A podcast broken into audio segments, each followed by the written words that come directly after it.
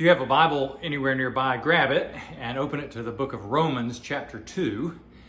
Um, we've already covered uh, all of chapter 2 in our reading so far, and are going to read the most of chapter 3 in the scripture reading in a minute. And I'm going to refer back to it a lot. This passage either had about 15 sermons in it or one, and so I'm going for one.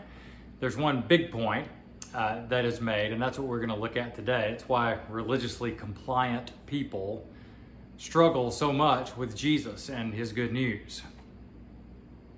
That couldn't possibly uh, be pertinent for any of us, could it? Um, let me ask you this uh, Do you know what Spike 80DF is? Spike 80DF? Uh, Jackson Walraven and Julie Garland might know because they're uh, Auburn University alumni from Alabama. Um, Spike 80DF is an herbicide that a man named Harvey Updike used to kill a set of iconic live oak trees at the uh, corner of the campus of Auburn University. These are uh, uh, the gathering place for all the uh, fans of the school after games. They always throw toilet paper in the trees to celebrate victories there and huge part of the school. And Harvey Updike was an overzealous fan of their rival school, Alabama. And he got so mad at Auburn one day that he went and drove these herbicide spikes, spike 80DF, into the ground around the roots of these live oak trees. And it killed the trees. And no one really knew this until uh, Mr. Updike in a you know fit of genius, decided to call into the local sports radio talk station and tell them that he had done it. And when they heard it, they thought, "Really? Is he just saying that? Could he possibly really have done this?" And they went and checked, and he actually had. But they didn't know it because the trees still looked good. And when you heard the news, you thought, "Well, maybe it won't work. You know, they're really big trees, and you know, maybe." This chemical isn't strong enough to kill them, but sure enough, uh, they were dead. Uh, they looked good. You could you could still water them and fertilize them and prune them and talk to them if you wanted to, and they looked fine, but they were dead. And eventually, they took them down because they died. The uh, problem that we are given in the book of Romans is that St. Paul says all of us are like those trees that we may look okay on the outside and feel like we're pretty good people and all we need is a little fertilizer and a little pruning and talking to, and that we'll be fine. But he says, uh, no, even though we may look okay on the outside, our real problem is that we're dead. We're dead morally and spiritually ever since our rebellion against God. Now, he makes that case in the first chapter of Romans that we looked at in some detail to say that all of us have decided to live independently of God and whether we're compliant or not compliant, people generally and relative to each other, uh, all of us have had a breach with God that has ruined us and our lives morally and spiritually and put us in a terrible situation relative to God. Uh, chapter 2, he turns his gaze on to religiously compliant people, though, and he says that everything I said about people being alienated from God because of their desire to be independent is true of you as well. Uh, you're not different than uh, the people that you despise for being immoral or unspiritual or you know, off base spiritually. Um, this is why when Jesus came and spoke to religiously compliant people and said things like, Blessed are the poor in spirit. Blessed are people who are spiritually impoverished, spiritually bankrupt. That religiously compliant people looked at him as my mother would say, like a cow staring at a new gate. Like, what can you possibly mean? How can it how can we be blessed by being spiritually bankrupt? And of course the answer to that is that it's only the spiritually bankrupt who will look to Jesus for mercy. Everybody else will try to fix themselves. Everybody else will try to make themselves feel better in comparison to others and things. It's the spiritually bankrupt who have no hope who say, I need the help Jesus brings. And almost no religiously compliant people feel that way. You know, take it from me, we don't feel that way. So what religiously compliant people do is they take God's law and they take it and turn it into a means whereby they don't need Jesus. Like if I can be good enough by keeping the law and being religiously devout, then maybe I won't need Jesus. I won't have to be a charity case and throw myself on his mercy. And uh, that's never what the law is intended to be for us. The law is intended to show us that we can't be good enough to warrant Jesus' favor and God's favor. So, what Paul is doing here in this second uh, chapter is to say to religiously compliant people that you're just as needy as the people that you think of as life screw ups, uh, people who are morally a waste. You're just as needy as they are. You need Jesus just as much as they do. So, another really difficult message and passage, but let's listen to it and ask God to give us open ears as we do. Let's pray. Father, please help us. Um, most of us are at least somewhat religiously compliant. And um, we ask that the blindness that usually attends to us would be removed, that you take it away and let us see ourselves with some honesty. Let us believe what you say about us so that we can be prepared for the good news of what Jesus has come to do for us. So come and speak to us, we pray in Jesus' name. Amen. Romans 3 1 through 20. Then what advantage has the Jew, or what is the value of circumcision? Much in every way, to begin with, the Jews were entrusted with the oracles of God. What if some were unfaithful? Does their faithfulness nullify the faithfulness of God? By no means. Let God be true, though everyone were a liar, as it is written, that you may be justified in your own words and prevail when you are judged. But if our unrighteousness serves to show the righteousness of God, what shall we say? That God is unrighteous to inflict wrath on us? I speak in a human way. By no means, for then how could God judge the world? But if uh, through my lie God's truth abounds to his glory, why am I still being condemned as a sinner? And why not do evil that good may come? As some people have slanderously charged with us, saying, their condemnation is just. What is what then? Are we are Jews any better off? No, not at all. For we've already charged that both Jews and Greeks are under sin, as it is written. None is righteous, not one. No one understands. No one seeks for God. All have turned aside. Together they have become worthless. No one does good, not even one. Their throat is an open grave. They use their tongues to deceive. The venom of asps is under their lips. Their mouth is full of curses and bitterness. Their feet are swift to shed blood. In their paths are ruin and mercy, and in the way of peace they have not known. There is no fear of God before their eyes. Now we know that whatever the law speaks, says it speaks to those who are under the law, so that every mouth may be stopped and the whole world may be held accountable to God. For by works of law no human being will be justified in his sight, since through the law comes knowledge of sin. This is the word of the Lord. Not too long ago, I was driving through Texas at night, and um, I don't know Texas very well. I stopped to get gas, and when I got back on the highway, I went the wrong way. Um, I didn't, you know, I don't know if the signs were not familiar enough to me for me to realize for a long time that I was going the wrong way. And uh, I noticed in retrospect that while I was going the wrong way, like a fool, I uh, was still pretty proud as I did it because I was making great time. And I also noticed that I was pretty judgy, like I usually am, about what other people are doing wrong driving.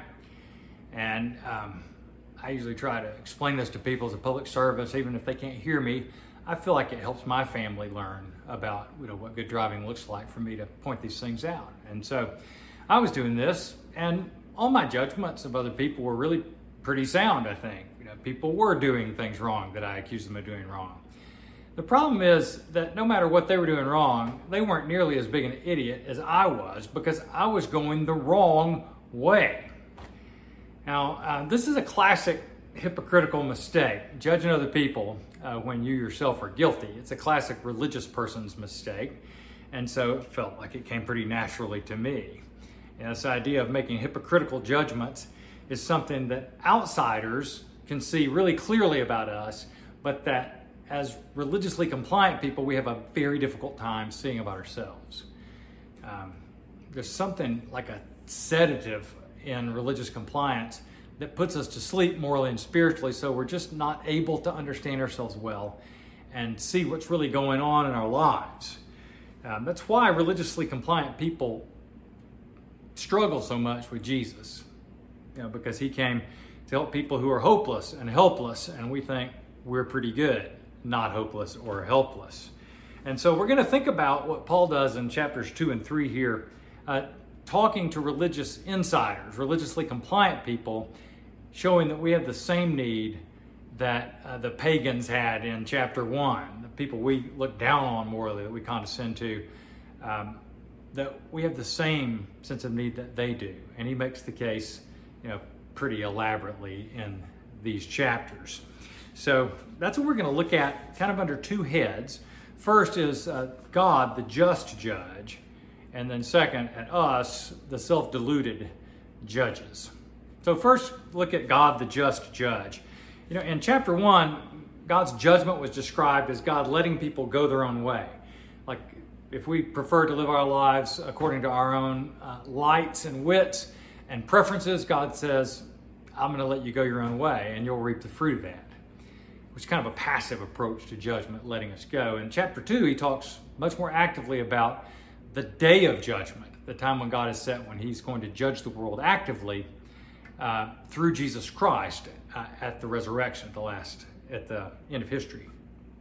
You see, he says, in verse 5 of chapter 2 that, um, that he talks about them storing up wrath for yourselves on the day of wrath when God's righteous judgment will be revealed. The day of wrath when God's righteous judgment will be revealed. And then in verse 16, he says something similar. He says, On that day when, according to my gospel, God judges the secrets of men by Jesus Christ that all of us will give an account of our lives to God, uh, our secrets, our behavior in this life, what we've done.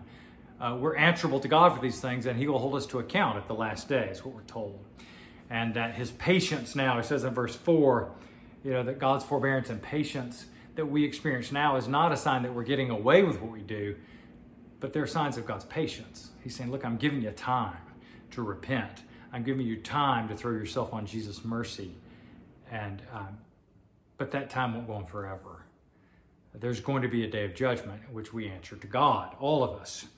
So the odd thing about it is Paul says in verse 16 that this is according to his gospel, God is going to judge the world through Jesus Christ. And gospel's good news, and judgment doesn't sound like good news to us. It sounds like bad news to us. And it is bad news for us because we're culpable and accountable to God.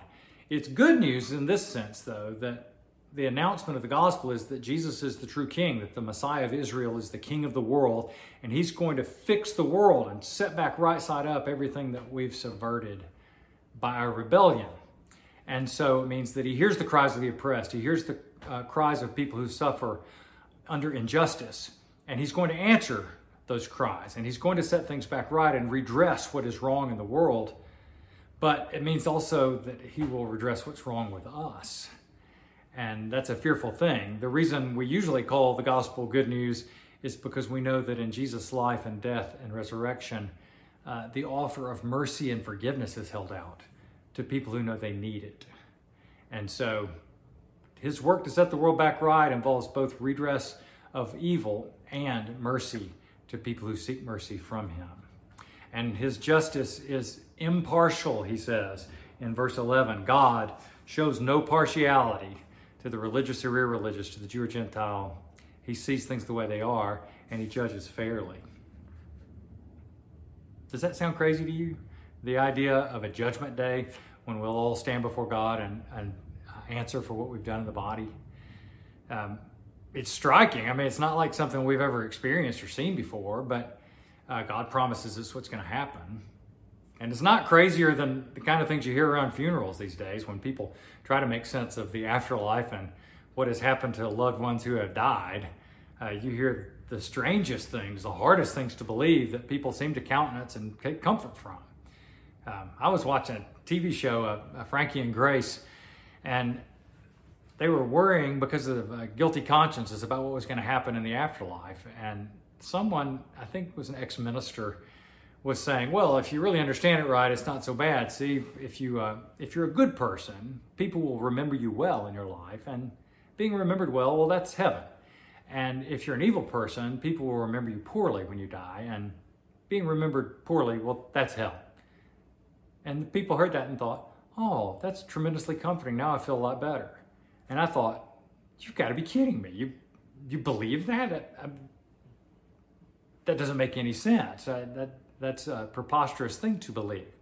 Um, but that's the kind of thing you hear when people try to make sense of the afterlife. But God says, no, there's going to be an, an accounting that your conscience uh, is telling you the truth when it says that your life uh, is needing evaluation and that you have a problem with your moral and spiritual life in this world.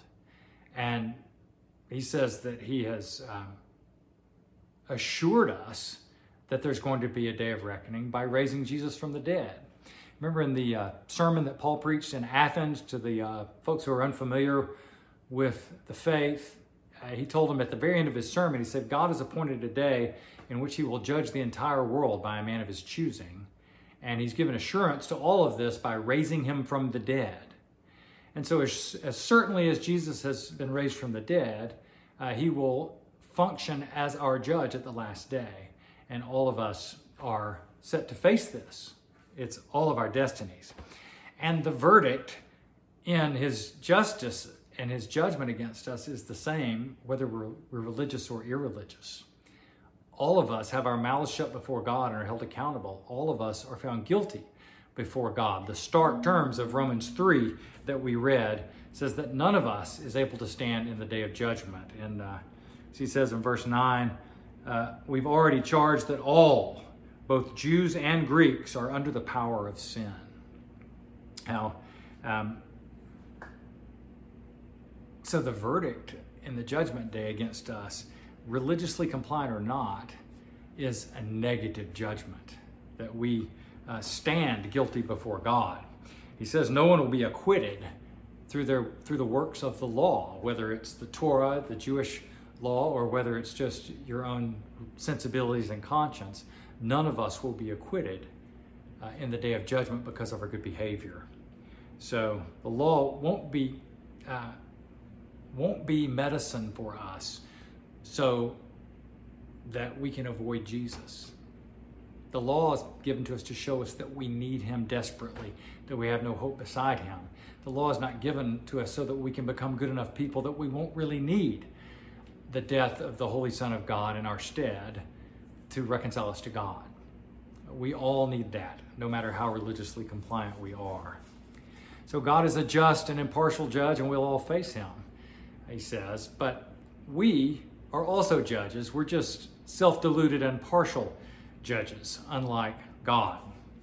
So, yeah, you get the idea in Paul's mind as he's writing to fellow Jews at this point that when they were reading chapter one about the pagans and how immoral and foolish they are religiously, that they were sort of sitting back smugly and thinking, yeah, that is the way they are. You know, you see it everywhere around you. It's what's, you know, it's what's wrong with our culture today. And, you know, those kind of notions.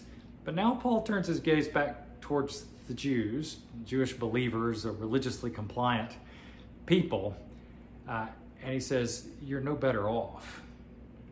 Which, of course, they don't believe it's shocking to them. They have confidence that because they keep the Sabbath and because they keep kosher and because they observe circumcision, that they're fine with God.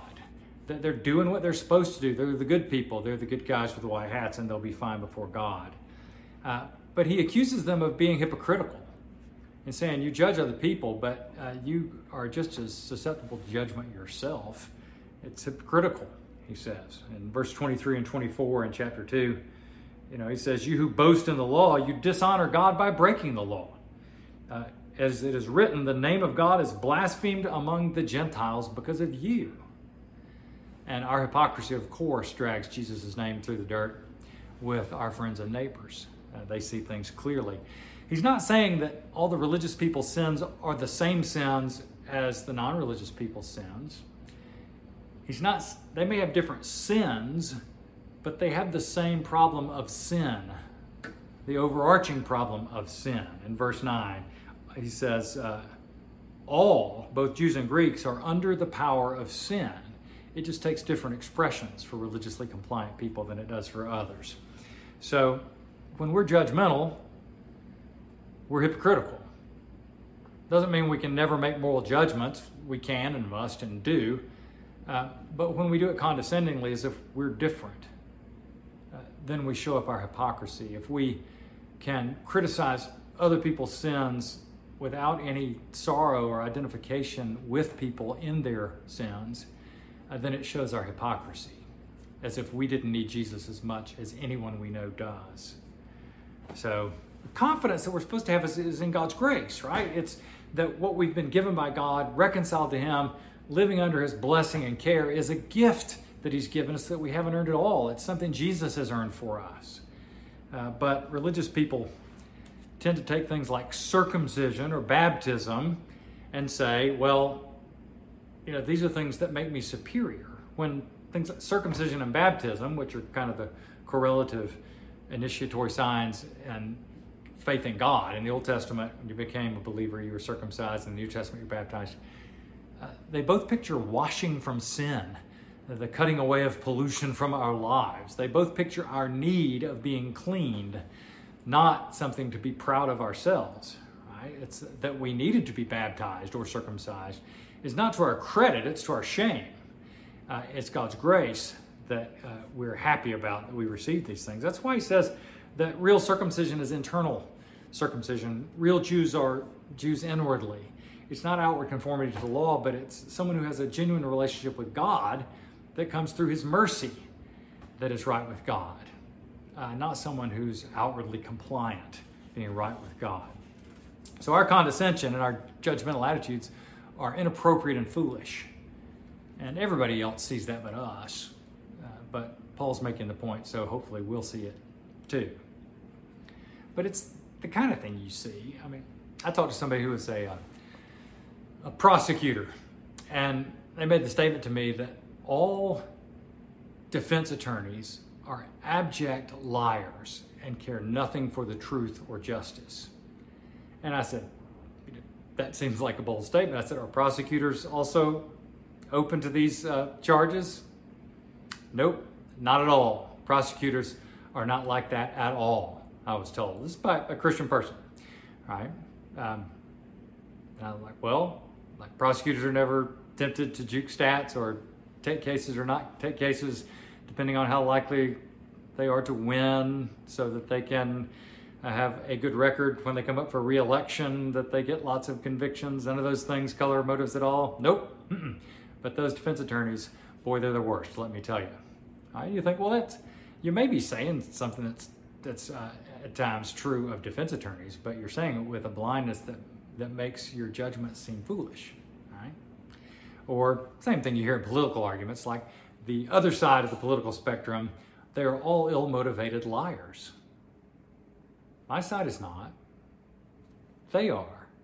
And you think if someone thinks or speaks this way, it makes them seem foolish because you think, of course, we're all sinful human beings. We all face the same temptations and we all react to it the same way. We all are as corrupted by power as the other side. And to not notice that makes our judgment of other people seem foolish. Right? Um, you hear Christians sometimes quoting Edwin, Edmund Burke. They'll say, you know, the only thing necessary for the triumph of evil is that good men do nothing. And say it with all earnestness. Never, ever have I heard someone quote that uh, associating themselves with evil men. They always associate themselves as the good man. Now, Paul is not really unclear in what he said in this passage when he says, uh, No one understands, no one seeks for God, no one does good, not even one. And I remember a minister saying to me, How many? Not even one. So the only thing necessary for the triumph of evil in the world is that good men, which according to Paul is the empty set, there aren't any good men, do nothing. But Christians will quote these things straight faced, as if we're good people and other people are way worse people than we are. And it's no wonder that Jesus is a problem for us because we think, well, why, if I'm a good person, do I need a Savior like Jesus? I really don't. That's why Jesus is hard for us. All right? The trees look good. They look like they're alive and just maybe need a little pruning or talking to or watering, but the trees are dead. The trees are dead. So this is hard. I, my job is to talk about this, and I don't know what I've done to convince people or what other people have done to convince them, but almost everybody thinks my job is like the job of a kindergarten teacher. I'm supposed to civilize people and try to make them behave better. And that's not my job to try to make people uh, good, better citizens. You know, there's, there's uh, implications and fruit of faith in Jesus Christ that involves a lot of moral reform. And I'm, I'm for that, and I'm involved in that process like you are. But the point of the good news is not to tell people to behave better so that God will like them. But everybody thinks that. Somebody gave me a book the other day. It was called uh, Resilience Hard Won Wisdom for Living a Better Life. Hard Won Wisdom is written by a Navy SEAL who's in Congress now. You know, a guy with you know an eye patch because he's tough and has lived hard and you know earned the right to say these things about perseverance and resilience. I'm sure. And the friend who gave it to me very kindly uh, suggested, hey, you should read this because it's just full of great stories and examples that you could use in your sermons.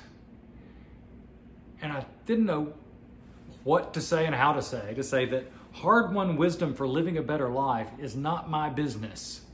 That's not what I do. It's not what I'm called to do. It's not the message of Jesus in the New Testament to develop hard won wisdom for living a better life. It's facing up to your moral and spiritual brokenness so that you'll throw yourself on Jesus' mercy. And if I use the resilience stories, I'm probably just going to inflate the religiously compliant people's idea of how good they are and make them think if they could just keep the law a little bit better, God would like them even more and be even happier with them. And that's not the good news of the Christian faith. I used to have a friend who'd come to church who was a uh, had a retail business and would do sales meetings on Tuesday mornings, and you know really wanted to inspire his troops and get them motivated to sell, and and I always had this sense because I really love this guy. I, I wanted to have some things in my sermon that would be like nuggets that he could take and use at a sales meeting on Tuesday morning. And the more I wanted to do that and tried to do it, the more I realized what I was up against. I can't if I succeed in giving my friend nuggets for the sales meeting, I've probably failed at my job as a preacher, right? Because he's trying to motivate people to do better, and I'm trying to get people to trust Jesus because they can't do better. And uh, but boy, it's a it's a tricky thing when everybody assumes the opposite of what you're doing is what you're doing as a as a preacher. So I, I want you to feel sorry for me. That's the, really the point of me telling you that. Because what I really want is I want to feel my need of Jesus more deeply, and I want you to feel your need of Jesus more deeply. That, that's what I want for you. Uh, that's what you need. That's what I need. Uh, the only hope we have of forgiveness and change in this life is what Jesus has done for us in his death and resurrection. And um, being a relatively better or worse person uh, doesn't change the verdict of God in our lives, it doesn't change his verdict.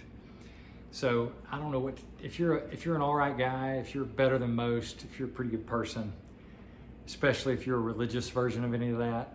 Um, I don't know what to tell you because the good news of Jesus is going to be hollow in your ears.